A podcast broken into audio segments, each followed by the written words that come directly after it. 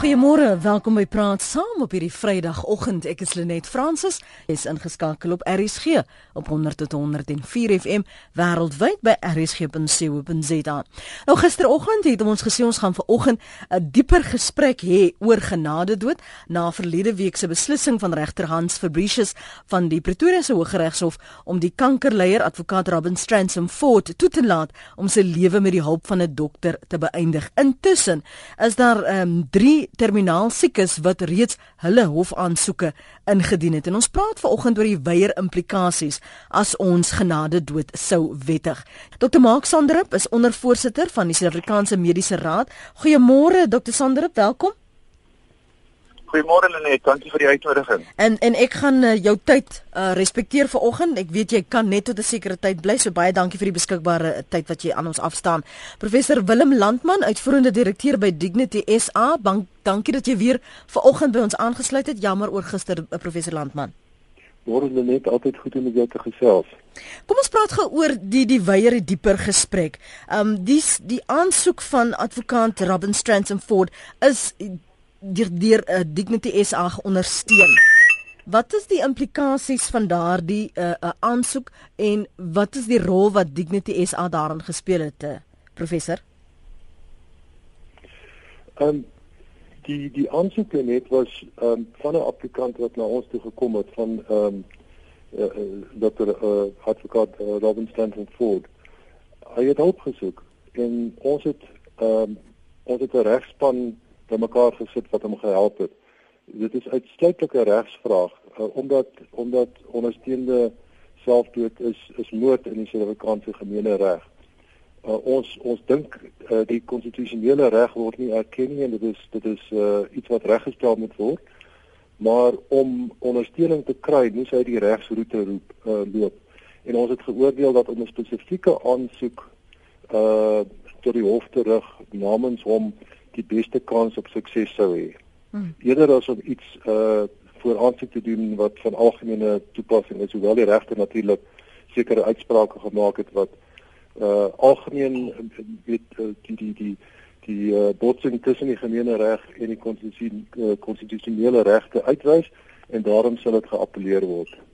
Wat is die bekommernisse wat julle vanuit die mediese geleedere het hieroor en veral die uitspraak van uh, regter Fabricius uh, Dr Sandrup? Nee, dankie. Ja, I mean, I think as Professor Landman has indicated, this was an application for this particular individual and I think Judge Fabricius was quite clear in his judgment where he said this applies to this individual only. It is not it should not apply to general law. And Uh, the reason for that is quite clear because by the stroke of a pen, a single judge cannot rewrite the Constitution, and I think that that needs to be understood. So, so whatever happened in this particular case applies to this individual only, and I think consequent to the case, we've seen the comments made by the Justice Department, we've seen the comments made by the Department of Health as well. But Lynette, from from from from the position of the South African Medical Association, um, we've we've actually put out a statement last week and we've actually written to our membership um, to try and unpack what really is a very complex issue. But for us, we wanted to try and simplify it for our membership. And that comes down to a very simple ethical principle. And I'm trying to I am trying to be very clear here because I, I'm trying not to wade into the judicial issues, the legal issues, the moral issues, and, and, and as I said, a very complex issue. Trying to break it down to a very simple ethical principle, and that is probably one of the prime ethical principles for doctors and for the practice of medicine. And that is the fact that we are committed to respecting the sanctity of life, and doctors are there for the preservation of life. We've simply said that assisted suicide, as it really uh, plays itself out in this kind of setting is simply not part of the prime ethical directives of the medical profession.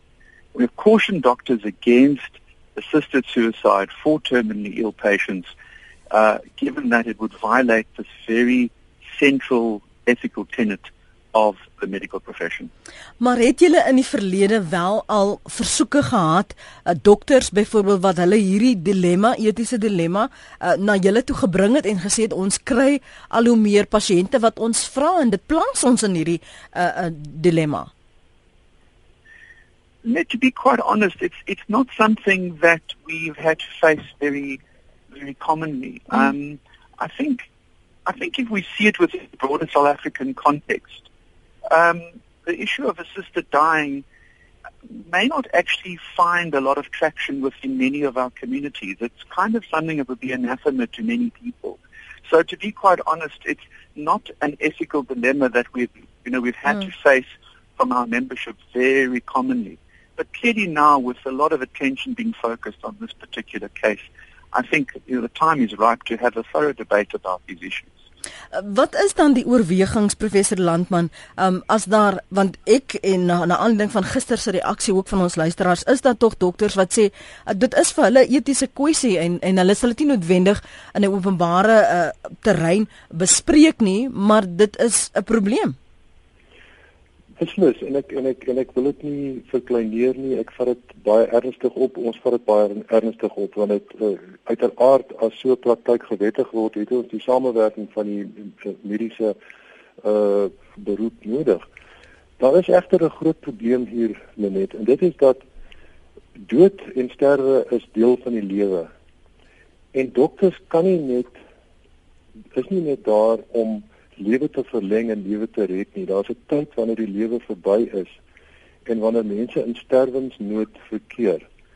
En wat ek mis in hierdie argument is daardie aanvaarding van dood en die vrees van mense vir versaking en verlating aan die einde van 'n lewe. Ek mis dit in die debat. Ek vind dit ook by die minister van gesondheid wat die hele tyd praat oor wat die verpligtinge van van dokters is.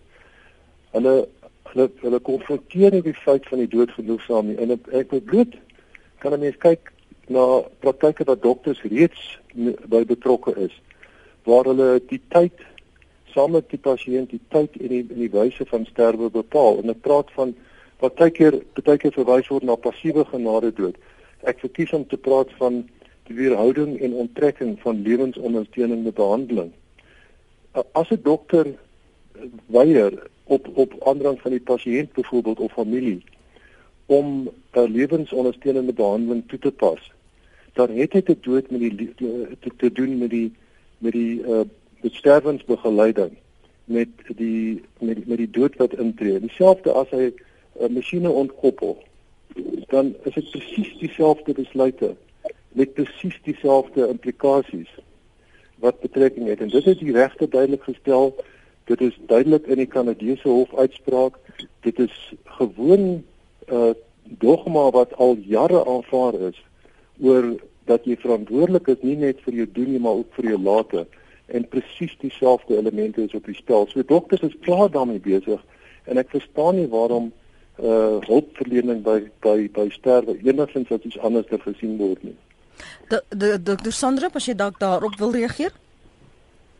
Ja, uh Lenet, ek dink ehm um, soos prof Landman nou gesê het, hy wil binne nie vir verkleineer nie, but unfortunately that's exactly what's just happened.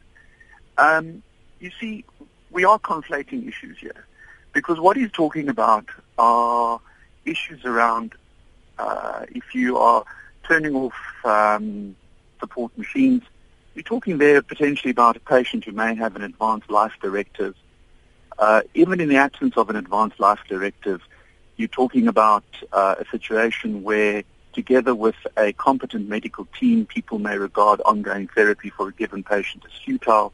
And there, those kind of decisions are entirely ethically justified. But it's not violating the principle of the sanctity and preservation of life. Likewise, in terms of caring for terminally ill patients, there is an absolute ethical need, an absolute ethical directive upon the shoulders of all doctors to holistically care for people for term, you know, with with terminal illnesses, and that involves a broad range of interventions. Part of that is palliative care, but it's much bigger than this concept of palliative care. It's about caring for the patient in total, pastoral care, palliative care, uh, managing pain, etc., etc., etc. In none of those situations is there an active intervention where the doctor actually administers the life-ending medication or drug, as is the case in physician-assisted suicide. Now, I need to also admit very clearly that clearly there's a lot of debate around this globally, um, and the debate is ongoing. And we know that the ethical arena in which we practice is a is a fluid arena. Things are not static. I mean, if you look at the Hippocratic Oath, it, it really has very little application to today's modern medical practice. And that's why in time things have been adapted. However, I need to just reiterate that if we look towards, for example, ethical bodies such as the World Medical Association, to which we are an affiliate, um, this issue was debated yet again just a month ago in Oslo at the at the meeting. Um, you know, that's 110 member states of the World Medical Association, and we know very well within those member states there are several member states, uh, the Netherlands, Belgium, Germany, Switzerland, where physician or at least assisted suicide, in fact, is you know is allowed within an appropriate legal framework. And that debate is ongoing. But even in those countries, within the medical fraternity, there are people that retain the sort of simple um, ethical principle that I was alluding to to earlier. So this issue is is is you know um, uh, really what I'm saying is that is that it is a fluid situation. We appreciate that. But again, just looking at this very issue of physician-assisted suicide, little under a month ago, all the majority of, of physician bodies reasserted themselves to the ethical principle to which I am alluding to. If I may just add, for example, which I think is an interesting, interesting angle. In, in Germany, for example, where assisted suicide is allowed, in fact, the framework there is that a doctor may not assist. So people have the right within the legal framework to actually end their own lives, but doctors may not actively assist that process. And I think therein lies an example, again, of this ethical quagmire we find ourselves in.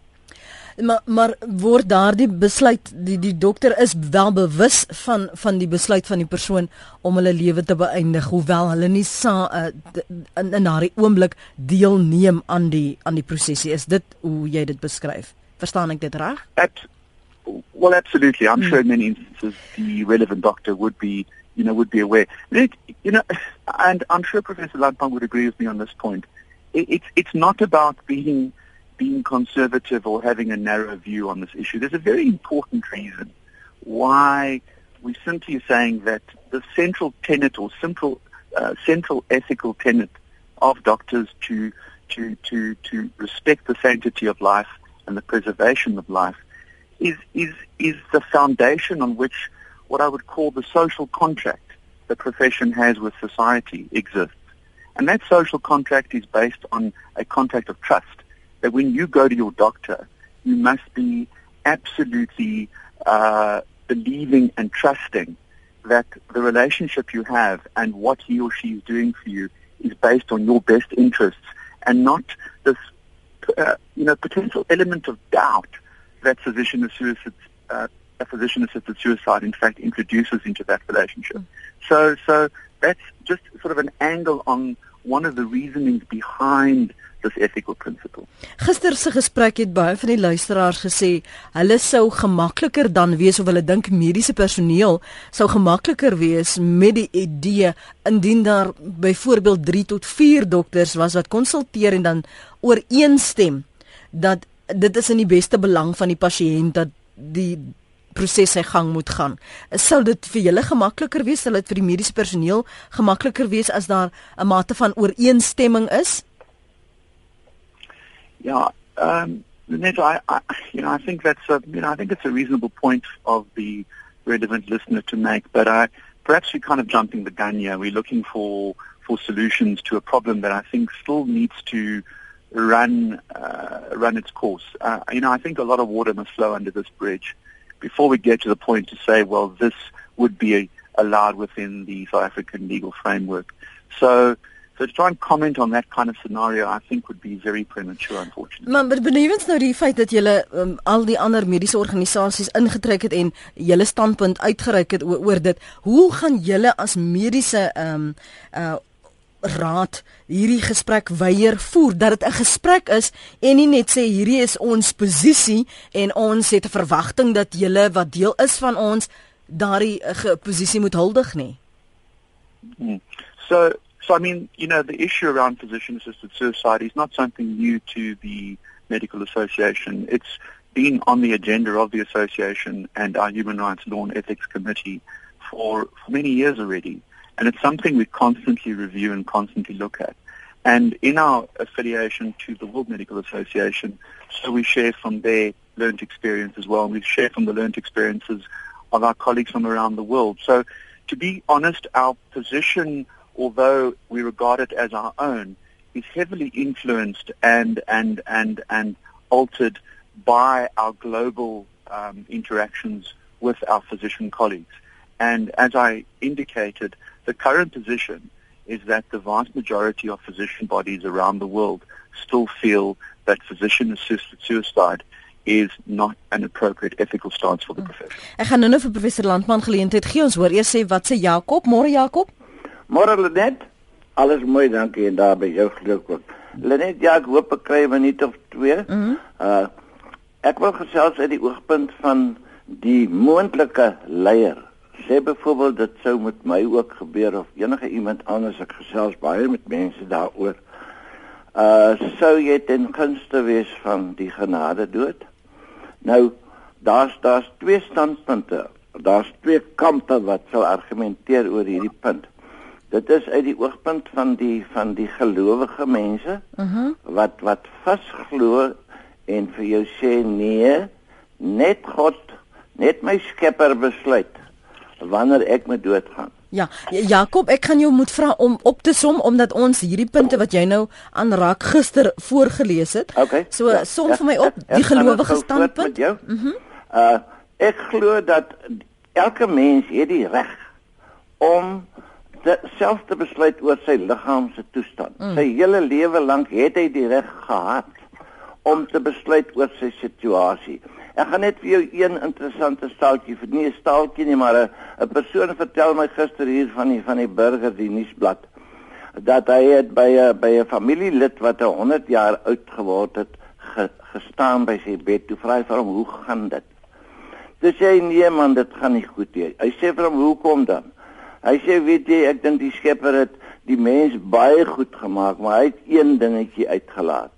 Hy moes net vir my ook 'n skakelaartjie aangesit het dat ek daai skakelaar kan afsit. Nou dit sê vir jou hoe voel die leier wat graag wil gaan maar hy kan nie. Hulle wil hom nie help nie. So dit is wat ons aan gedagte moet neem. Dit is dit is maar dit oh. sê die mens kan, die mens kan besluit om sy situasie te verbeter omdat hy sy hele lewe lank die reg daartoe gehad het. Hy het daarvoor ook na sy dokter gegaan gee vir my iets, ek wil beter voel, ek wil my situasie verbeter. Goed, ja. Hoekom kan die dokter nou nie in hierdie uiterste situasie wat daar geen toekoms is nie, ook vir hom iets gee om sy situasie te verbeter nie? Dankie Jakob se mening daardie. Pat hou vir ons aan. Môre Pat, maak jou punt. Goeiemôre Lenet. Ek vertrou dit gaan goed met jou. Dankie. Uh ek is bly jy het twee kennis daar by jou. Want ek het 'n penarie en dit is wat dit is. I have a living will, and a living will constitutes a legal document that a morally competent adult person, patient, has the right to refuse medical treatment should he or so or she so wish. And in such an instant, the doctor is obliged by law to honor the patient's wishes.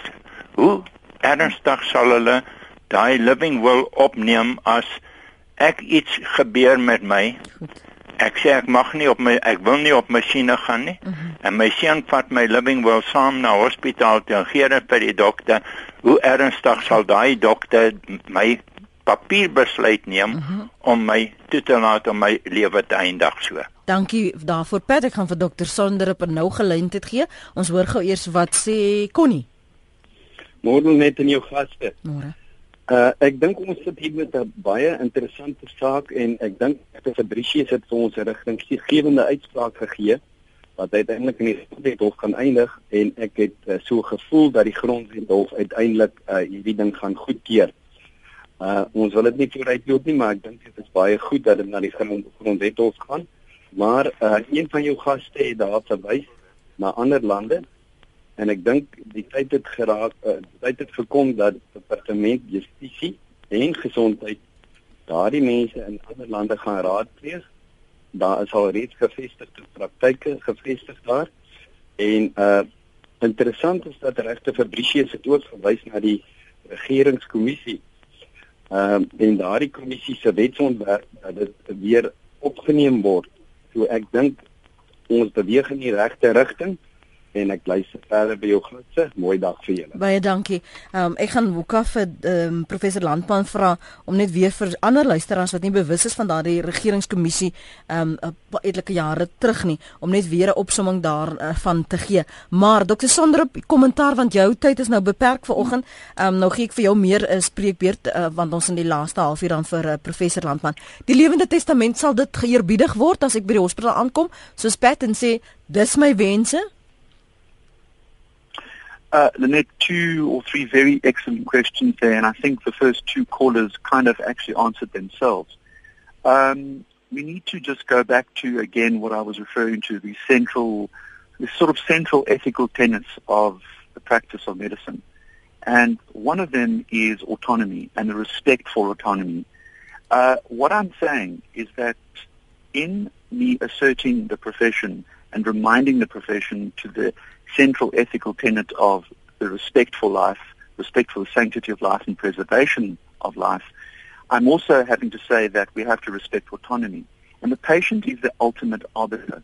We, we, we, we mustn't confuse the issue uh, as to what I'm saying, that I'm in the same breath saying I'm removing patients' rights. I'm not.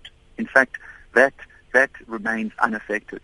So the first caller was saying, if, if I don't want something, can it be forced on me or along those lines? Mm. The, the answer is no, provided it's a competent decision, of course. With respect to the advanced uh, life directive living will, if a patient is in a situation where advanced life, at least advanced life support, in fact, is needed and, and escalated interventions is needed, then the living will, um, as it's being referred to, would come into play. And violating uh, the patient's wishes in that instance would in fact be illegal. The patient does have those rights. So I think those things need to be respected. But of course, it is highly dependent on the given situation. Um, you know, somebody may come into hospital with a very simple problem that can be sorted out very simply. Uh, it would be very wrong in that situation to be waving around the living will saying, I don't want anything because I have a living will. I mean, it seems, that seems an incompetent type of decision. So what we're talking in, and, and in fact restricting ourselves to here is are patients who have critical illnesses or end-of-life illnesses where um, modern medical interventions would actually prolong life, um, but not necessarily any particular quality of life. Uh, and patients have indicated clearly uh, and competently that they do not wish to have those interventions, that has to be respected. So I think your caller needs to be satisfied that that will always be respected. Dr. Mark Sandrobaai, dankie vir jou beskikbare tyd wat jy ons aangestaan het. Waardeer dit. Net, thank you very much. And, and, you know, just to say yet again, this is, you know, we appreciate this is a complex issue. It's not straightforward. We just needed to assert ourselves to that central, simple ethical tenet and clearly, this debate is going to have to run its course. And ultimately, as I'm sure Prof. Lampman will agree, the people who would ultimately decide this would have to be our legislature. Thank you, Lenet. Mooi dag verder. Dit was Dr. Mark Sandrup, hy's ondervoorsitter van die Suid-Afrikaanse Mediese Raad. Ons ander gas, professor Willem Landman, is uitvoerende direkteur by Dignity SA. Geen van hierdie argumente is vir jou nuut nie, professor Landman. Net inderdaad nie. En ek is bly uh die dokter maak het dit op 'n baie sensitiewe wyse sy sy standpunt gestel en nou ek het stel graag daarop wil antwoord maar ek wil dit nou nie te lankdradig wees nie. Ek kan miskien hulle net vinnig uitlig maar ek ek wonder of ek net begin met van die inbreker bellers se se punte. En die ja. een was die lewende testament. En dit is so dat die lewende testament het 'n baie beperkte rykwyte en dit is gaan bloot oor die die weiering van sekere behandeling indien 'n mens in 'n sekere toestand is en jy skryf die lewende testament indien jy rasioneel en kompetent is en jy skryf dit vir 'n geval wanneer jy nie meer daai daai besluit kan uh jy weet kan uh, uitdruk nie.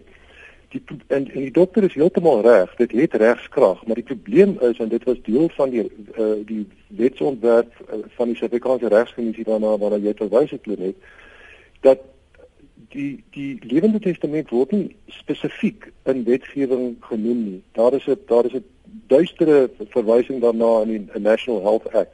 Maar dokters voel nie gemaklik om daarvolgens op te tree nie. So deel van die wetsontwerp was nie net oor genade dood nie, maar oor al hierdie kwessies wat so onduidelik is. Soos die lewende testament dat die dokter sal nie vervolg word krimineel of siviel of deur die die, die mediese raad nie as hy of sy volgens die lewende testament optree nie. So daar is onduidelikheid en dokters voel nie veilig nie. En dit bring my by die weierpunt. Hoekom het die departement van gesondheid vir 17 jaar soos die regter ook gesê het, nie hierdie wetsontwerp ter tafel gelê in die departement nie, want dit gaan oor 'n hele aantal kwessies soos die lewende testament. Hm. Uh so ek ek dink die die die, die spreker het 'n baie baie belangrike punt opgehaal maar die feit is dat die lewende testament gaan oor iets meer beperk as uh ondersteunende ondersteunende selfdood.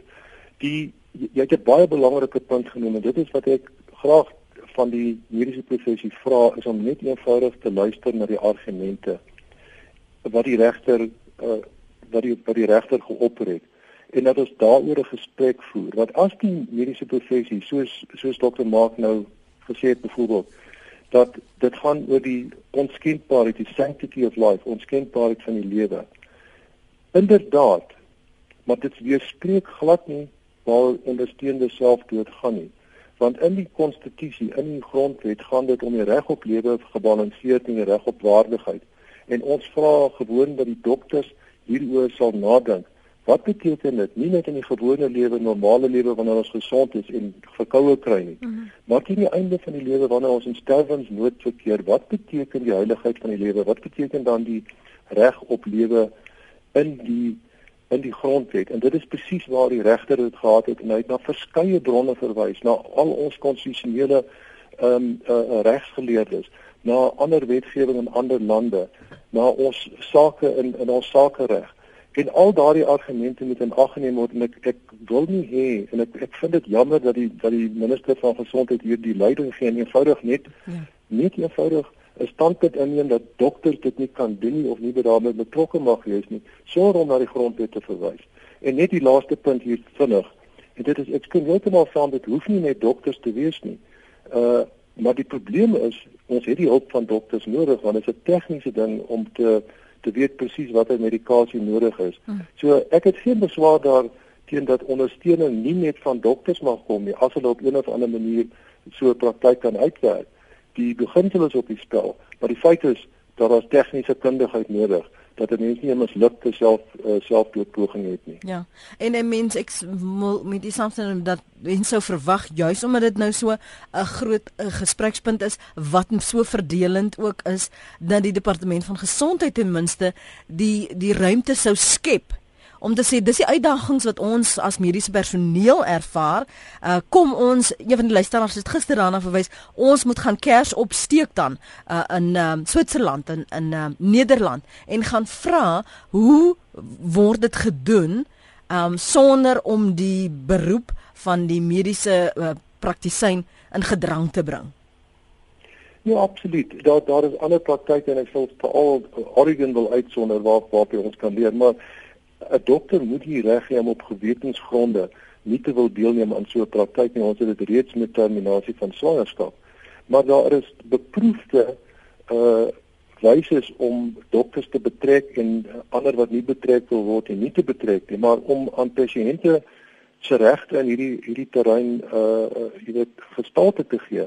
En absoluut, ek vra net dat die departement van gesondheid en die departement van justisie hierdie afgelope week eenvoudig 'n streep in die sand getrek.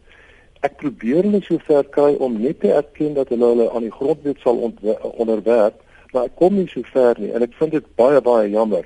En dit gaan gewoon dat dit gaan oor kwessies van dit is nie God se wil nie.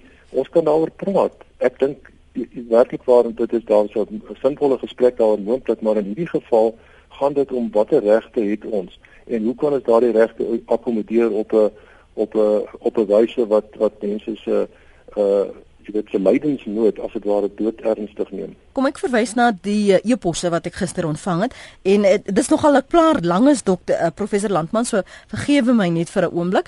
Um Piet de Vries skryf: Ek is 'n voorstander vir genade dood of jy nou gelowig of nie gelowig is nie. Elke persoon moet die reg hê om self daaroor te besluit. Indien 'n dokter of 'n verpleegster nie kans sien daarvoor nie, moet die middel aan my beskikbaar gestel word, sou ek die besluit neem wanneer my lyding ondraaglik word. Persone wat so gekant daarteen is, was in elk geval nog nooit in so 'n posisie nie. Gesonde mense kan dus nie vir die sieke besluit nie. Dis sy besluit en grondwetlike reg. Dis net 'n um, uittreksel van Piet de Vries se brief daardie. Uh, Lenet van Newcastle sê ek stem nie saam nie bloot omdat ek nog altyd 'n vrees het uh, die mense dood verklaar of dan amper dood verklaar word sodat hulle organe geoes kan word. Ek glo ook daar is beslis ook so iets soos organe koop op die swart mark teen belaglike pryse so dis 'n manier van gou ryk word. Let wel, ek sê nie alle mediese personeel is korrup nie, geensins nie, maar soos in alle beroepe is daar altyd 'n swart skaap of 3 of drie kan saamstem of persoon ongeneeslik te verklaar vir hul organe groete vereers. Dan uh, skryf nog 'n luisteraar as afgetrede mediese dokter wil ek graag die volgende gedagtes aan jou voorlê vir oorweging en dan mondelike bespreking in vandag se program. Enige persoon wat betrokke is by sterwenshulp moet as 'n minimum vereiste die volgende beskouing eerbiedig. Eerbied vir die lewe van 'n mens, met ander woorde, 'n eie etiese gewete. Ek dink iets net hoe gepraat van gewetens ehm um, besware wat uh, van die dokters alreeds veral as dit abortus ter sprake is professor Landman u daar na verwys. En dan skryf uh, anoniem verder tydens die opleiding van 'n dokter word hulle blootgestel aan wyshede en riglyne wat oor eeue ontstaan het en oorgedra word. Van die mees pertinente sluit in um first do no harm dan van Hippokrates cure sometimes treat often comfort always. Dis oor die comfort waar die sterwenshulp van belang word. En dan 'n derde punt.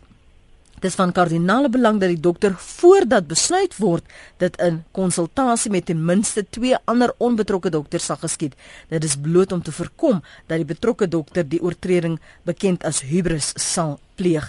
Dis dokter Bennis van Dana Bay se mening daardie. Anet sê ons is onlangs deur dieselfde verlies van baie wat die luisteraars aanraak. Ek het egter reeds lankal vir my gesin gesê dat ons moet kyk na 'n living will. Ek wil glad nie aan masjiene gekoppel wees die dag as daar so 'n besluit gemaak moet word nie. Kankerlyding is ongelukkig 'n perd van 'n ander kleur. Niemand wat nog nie deur so iets is nie, kan saampraat nie. Uh, Magda Melan praat in haar epos van die lyding wat sy moes aanskou van haar ma. Ma was verlam, kon vir 15 maande lank nie praat nie, het massiewe beroerte gehad in die hoofslag af van die brein en sy was 84 en die skade was omkeerbaar en sy praat oor waar die lyding waardeur haar ma gegaan het, die gebedsgroepe wat hulle gestig het, uh, die bemoediging wat hulle gekry het, die mediese fonds wat later gesê daar is nie meer uh, regtig geld nie Nou skryf sy en dis die belangrike deel hier. My ma is nou al amper 4 jaar oorlede. En dis haar intense en haar uitgerekte sterwenslyding wat verhoed dat ek kan vrede en heling vind na haar heen gaan. Mediese moet dink wat hulle doen en wat die effek op die lydende pasiënt en die naasbestaandes is. Die lewe is kosbaar en behoort te alle tye bewaar te word, maar nie ten alle koste as daardie persoon wat ly se lyding net wreed verleng word nie. Dis wreed, monsteragtig wreed. Dankie Magda Melan. Nerina sê genade dood bly selfmoord vir die pasiënt en moord vir die persoon wat die dood uitoefen. Een van die vrugte van die gees is long suffering. Dit is Nerina Erasmus se mening. Kom ons hoor gou wat sê Alfrida op lyn 1. Alfrida, jy's in KwaZulu-Natal. Goeiemôre. Goeiemôre. Ja, ek is van 'n gemeenskap Consent Young People of South Africa. Ons help dwelmverslaafdes meer as tussen 3 en 4000 nou al. En ons is baie besorg as jong mense oor hierdie ding want dit het hele slippery slope veroorsaak. Ek is ook 'n apteker. As ons kyk na Nederland, professor Theo Boer, hy het eintlik hy was 'n aktivis vir genade dood en hy het in 2014 nou gepraat met die House of Lords in Londen. En hy het net gesê hy was baie verkeerd oor sy opinie want hy het 'n hele um, in uiterste gevalle verander na 'n normale prosedure en in België is daar meer as 100 verpleegsters wat erken dat hulle deel was van hierdie terminasie sonder toestemming van die pasiënt of van die familie. Dit was net om 'n oop bed te kry. In Oregon FSA het nou die beleid geword dat vriende en familie die vertrek moet verlaat as hulle genade dood toepas, want die middels kan vreeslike ehm um, spierspasmas veroorsaak en dit kan die familie verskriklik ontstel. Ander lande wat dit gedoen het, is daar gevalle waar hulle plastiese sakke begin gebruik het as ons nie die middels op die mark was of in die apteek was beskikbaar was op daai oomblik nie. Hulle het ook gasse gebruik om die mense te vergiftig so. En dan is ons groot probleem is die HIV versorging van ons pasiënte. Jy weet in die gesondheidsberoep is ons eintlik afgevaardig om na mense om te sien. En mense wat siek is, voel al klaar moedeloos en voel nie lekker nie en as mens nou kom met hierdie opsie van genade dood so te sê, is dit nie regte genade nie, dis baie 'n wrede manier om te sê kyk jy's eintlik in die pad. Ons gee nie meer om nie. Jy jy jy's 'n las ons wil die bed oop kry vir ander mense. So vir ons as groep jong mense, ons is ontsettend ontstel oor dit en dit is nie net van elke een kultuurgroep nie, ons ontsettend baie Zulus wat ook aan ons organisasie behoort oor die hele land, al die kultuurgroepe en ons staan regtig ons hare staan in oorente die ding. Ek bedoel ek is self 'n apteker en as hulle nou van my vra ek moet hierdie medisyne nou uitgee en ek het dit geleer om mense se lewens te beskerm en vir mense daai daai keer te gee wat hulle nodig het en buiten dit is daar genoeg pynmedisyne beskikbaar dat dit draagsaam is. Goed. Uh, dankie Alfrida. Ek ek gaan die kwessie van uitbuiting um en dan wettiging misbruik van wetgewing um gou met professor Landman bespreek. Um die punte wat sy aanraak, die uitbuiting misbruik, uh, dis dis 'n werklikheid wat moontlik kan gebeur, professor Landman. Jy net daar so baie punte op uh, so ons stel ons met Afrika se punt begin. Ja, asseblief. Uh dat dat ek dink moet jy maar die punte so een vir een ophaal wanneer ons 10 10 20 punte. Um uitbuiting enige nadelige moontlike nadelige gevolge van sulke wetgewing moet deeglik deurdink word. Die probleem van professor Boer wat sy aanhaal in Nederland, wat sê dit het nou uh, gewone gewone gebruik geword. Die probleem met Nederland was dat dit nie vervolg is nie, maar ook nie wettig was nie. So praktyke het ontwikkel uh dink ek op 'n manier wat nie ideaal was nie. Ons moet kyk na 'n uh, jurisdiksie eerder soos Oregon en dit is een wat ons voorstaan waar dit deeglik deurdink is. Daar is uh veiligheidsmaatreëls en riglyne is ingestel. Dit word gereeld gemonitor, daaroor word gerapporteer. So die die uh alarmistiese uh, verwysings na moontlike misbruik, dink ek moet in hierdie konteks gesien word. Sekere jurisdiksies het meer, sal ek sê, liberaal te werk gegaan ons ons verkies uh, Oregon. Ek verstaan uit 'n persoonlike oogpunt van 'n professionele persoon wat die middels moet voorskryf. Dit dit dit kan nie gemaklik wees nie as as mens prinsipiele besware daarteen het. Maar die grondprobleem hier is die grondkwessie is as mense die reg het om uh bystand te bekom op 'n wettige manier en hulle wil nie deur daardie sterwingsleiding gaan nie en soos een van die inbellers gesê het die leiding wat wat breed verleng word dan moet daaraan gehoor gegee word en moet diegene wat wil wat uh, hulle pad oop sien om jy weet om bystand te verleen, moet die reg gegee word om dit te doen. Die Lenet het gepraat van die organe wat verkoop word op die swart mark ehm um, en dat 'n mens nie soms net kan sê die persoon is amper dood verklaar en so aan ehm um, sodat hulle organe geoes kan word. Die. Ek wil dit omdat dit aansluit by die die misbruik, wil ek vinnig vir jou vra as ons praat oor 'n situasie en, en en ja, ek weet dokter Sonder het gesê ons moet net nie so ver vooruitloop nie, maar tot dusver die die sake, die toetsake wat ons nog gesien het, klink dit vir my asof dit meer mense is wat dit kan bekostig. Gaan dit nie net 'n geval raak waar die armes gaan nie daarby vind nie, want die rykes is die mense wat die hofsaake kan ehm um, betaal vir die hofsaake of ten minste uh, Dignity SA byvoorbeeld intrek en sê veg my saak vir my.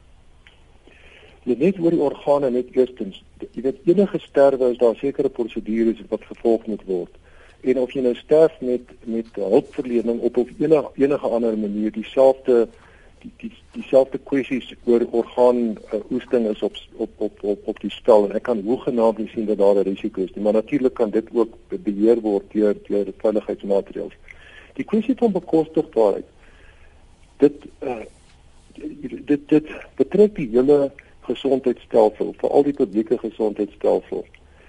Dit gaan nie net oor hulpverlening nie, maar oor ander spesialistdienste is daar 'n probleem daar reeds 'n probleem is met bekostigbaarheid as 'n mens nie in die private gesondheidsorgstelsel is nie. Maar ek kan geen rede sien waarom die publieke hospitale wat die nodige hulpbronne en en en die die nodige behoorlike bestuur het dit nie kan doen nie. Uh ons vat die hospitale in die Wes-Kaap wat 'n model is vir ander hospitale. Dit sal gedoen kan word, maar weer eens wil ek byvoeg, dit is nie iets wat ek voorsien dit moet natuurlik deur praat word dat in elke hospitaal aangebied sal word nie. Daar moet die nodige infrastruktuur en hulpbronne wees dat dit soos enige ander spesialis uh diens bedryf sal word. Ehm um, weet ons wil seker maak dat 'n hospitaal dit kan doen, maar die kwessie van armes se toegang is 'n wyeere vraag oor armes se toegang tot mediese dienste en ek dink hmm. daar is die onus op die departement van gesondheid om eerder hospitale te verbeter as as dit toe te laat dat dit versleg soos dit op die oomblik gaan. Mense moet nie oor die reg beskik om hulle eie oortuigings op ander af te dwing nie. Dinge is moeilik genoeg. Elkeen moet self kan besluit sonder die voorskriftelike inmenging van persone wat slegs vir maguitoefening namens ander wil besluit. Dan skryf nog 'n luisteraar op ons SMS-lyn.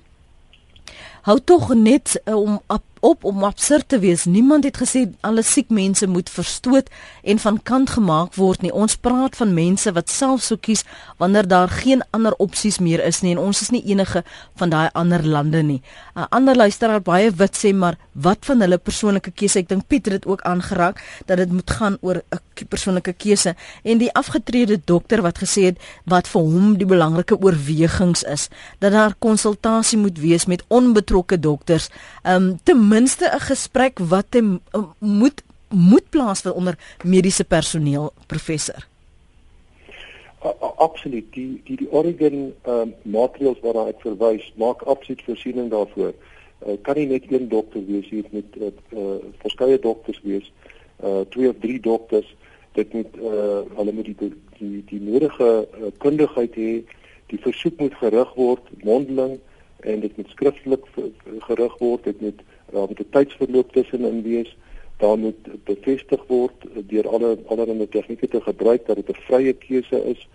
Uh daar moet altyd 'n geleentheid wees om om die versoek te herroep en ek stem saam met uh, met die met die uh SMS wat jy gelees het. Dit moet dit mens moet self kies en daarmee saamgaan uh, wat daarmee saamgaan is dat dit nie 'n magsuitoefening van ander moet wees nie vir alles ons reg het om om hierdie om hierdie keuse te maak hierdie baie baie persoonlike keuse te maak. Ek wil tog net voor jy gaan uh die argument van die minister van gesondheid Aaron Motsoaledi um dat daar moontlik vergrype kan wees um as as dit gewettig word.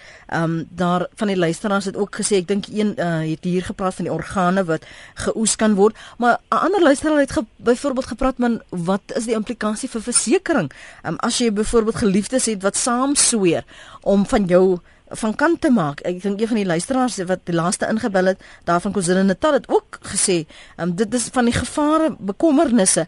Hoe gaan 'n mens hierdie wanpraktyke aanspreek? Net kan ek goed wat ek reeds genoem het. Ehm um, kyk, die hele argument hier oor uh moontlike gevare, misbruik, slegte gevolge wat die minister ook noem hier is daar's baie aspekte en baie gevare wat genoem word. Hierdie is nie in eerste instansie is nie prinsipiële beginsel besware teen die praktyk van uh ondersteunende selfdood nie. Dit is dit gaan oor feite wat mense voorsien gaan gebeur en daarom moet ons kyk na die bewyse vir sulke feite. En daarom moet ons gaan na Oregon en vra waarom dit al vir 20 jaar doen. Wat is die bewyse vir al hierdie alarmistiese uh gevolge wat die minister en ander sien. En daar is geen en dit is die, die, die natuurlik moet 'n mens die so vir die veiligheidsmaatreëls baie goed is en toegepas word. Maar die bewyse uit al die dinge wat vir meer as 20 jaar realiseer materialiseer dit nie en die die Kanadese Hooggeregshof juis sy posisie van 4-5 daarteen te stem uh 22 jaar gelede en nou 9-0 daarvoor te stem sê al die gevare wat ons voorsien het kan ons nou ons beroep op Oregon en ander jurisdiksies waar dit verantwoordelik toegepas is en die, dit is dit is ongegrond om oor hierdie uh om om wetgewing en regte wetgewing nie deur te voer nie en regte aan mense nie te erken nie op grond van uh veronderstelde uh vergrype waarvoor daar nie bewyse is nie. Hmm. Dr Malcolm de Roubaix skryf stem in beginsel saam tog besorg oor twee aspekte. Eerstens regters bevel in die afwesigheid van beskermende regulasies, het wel nie die uitspraak gelees net tussen hakkies. Tweedens oor fokus hierop in die afwesigheid van voldoende palliatiewe sorg vir die meerderheid van ons mense. Verdere kommentaar: Lewende Testament wel nie wetlike dokument nie, maar regulasie van gesondheidsberoepe raad bepaal dat dit eerbiedig word, geëer word. Dis ongelukkig die tyd wat ons inhaal en ons kan nie verder hier oop praat nie. Maar ek dink dit is 'n gesprek wat alle Suid-Afrikaners moet hê en oor moet besluit sodat ons dan op eh, die departement van gesondheid, die departement van justisie kan druk plaas en sê moenie dit net afskryf nie. Ons wil hierdie gesprek hê. Ons wil hê daar moet 'n besluit daaroor gemaak word. As ons as burgers dit nie dryf nie, wat ook al jou besluit, hoe jy dit ook al sien, wat jy ook wil hê moet beskerm word, maar as ons dit nie dryf nie, gaan dit weer soos daardie regskommissie van oud net 'n stadige dood sterf. En dis belangrik dat ons hierdie gesprek moet hê want dit kan môre jy wees of dit kan môre ek wees. Baie dankie aan ons gaste vanoggend, ehm um, professor Willem Landman, uitvoerende direkteur by Dignity SA en professor Mark Sondrup, hy is by die Mediese Raad. Dankie vir julle tyd. Mooi bly dop professor. Baie dankie Lenet.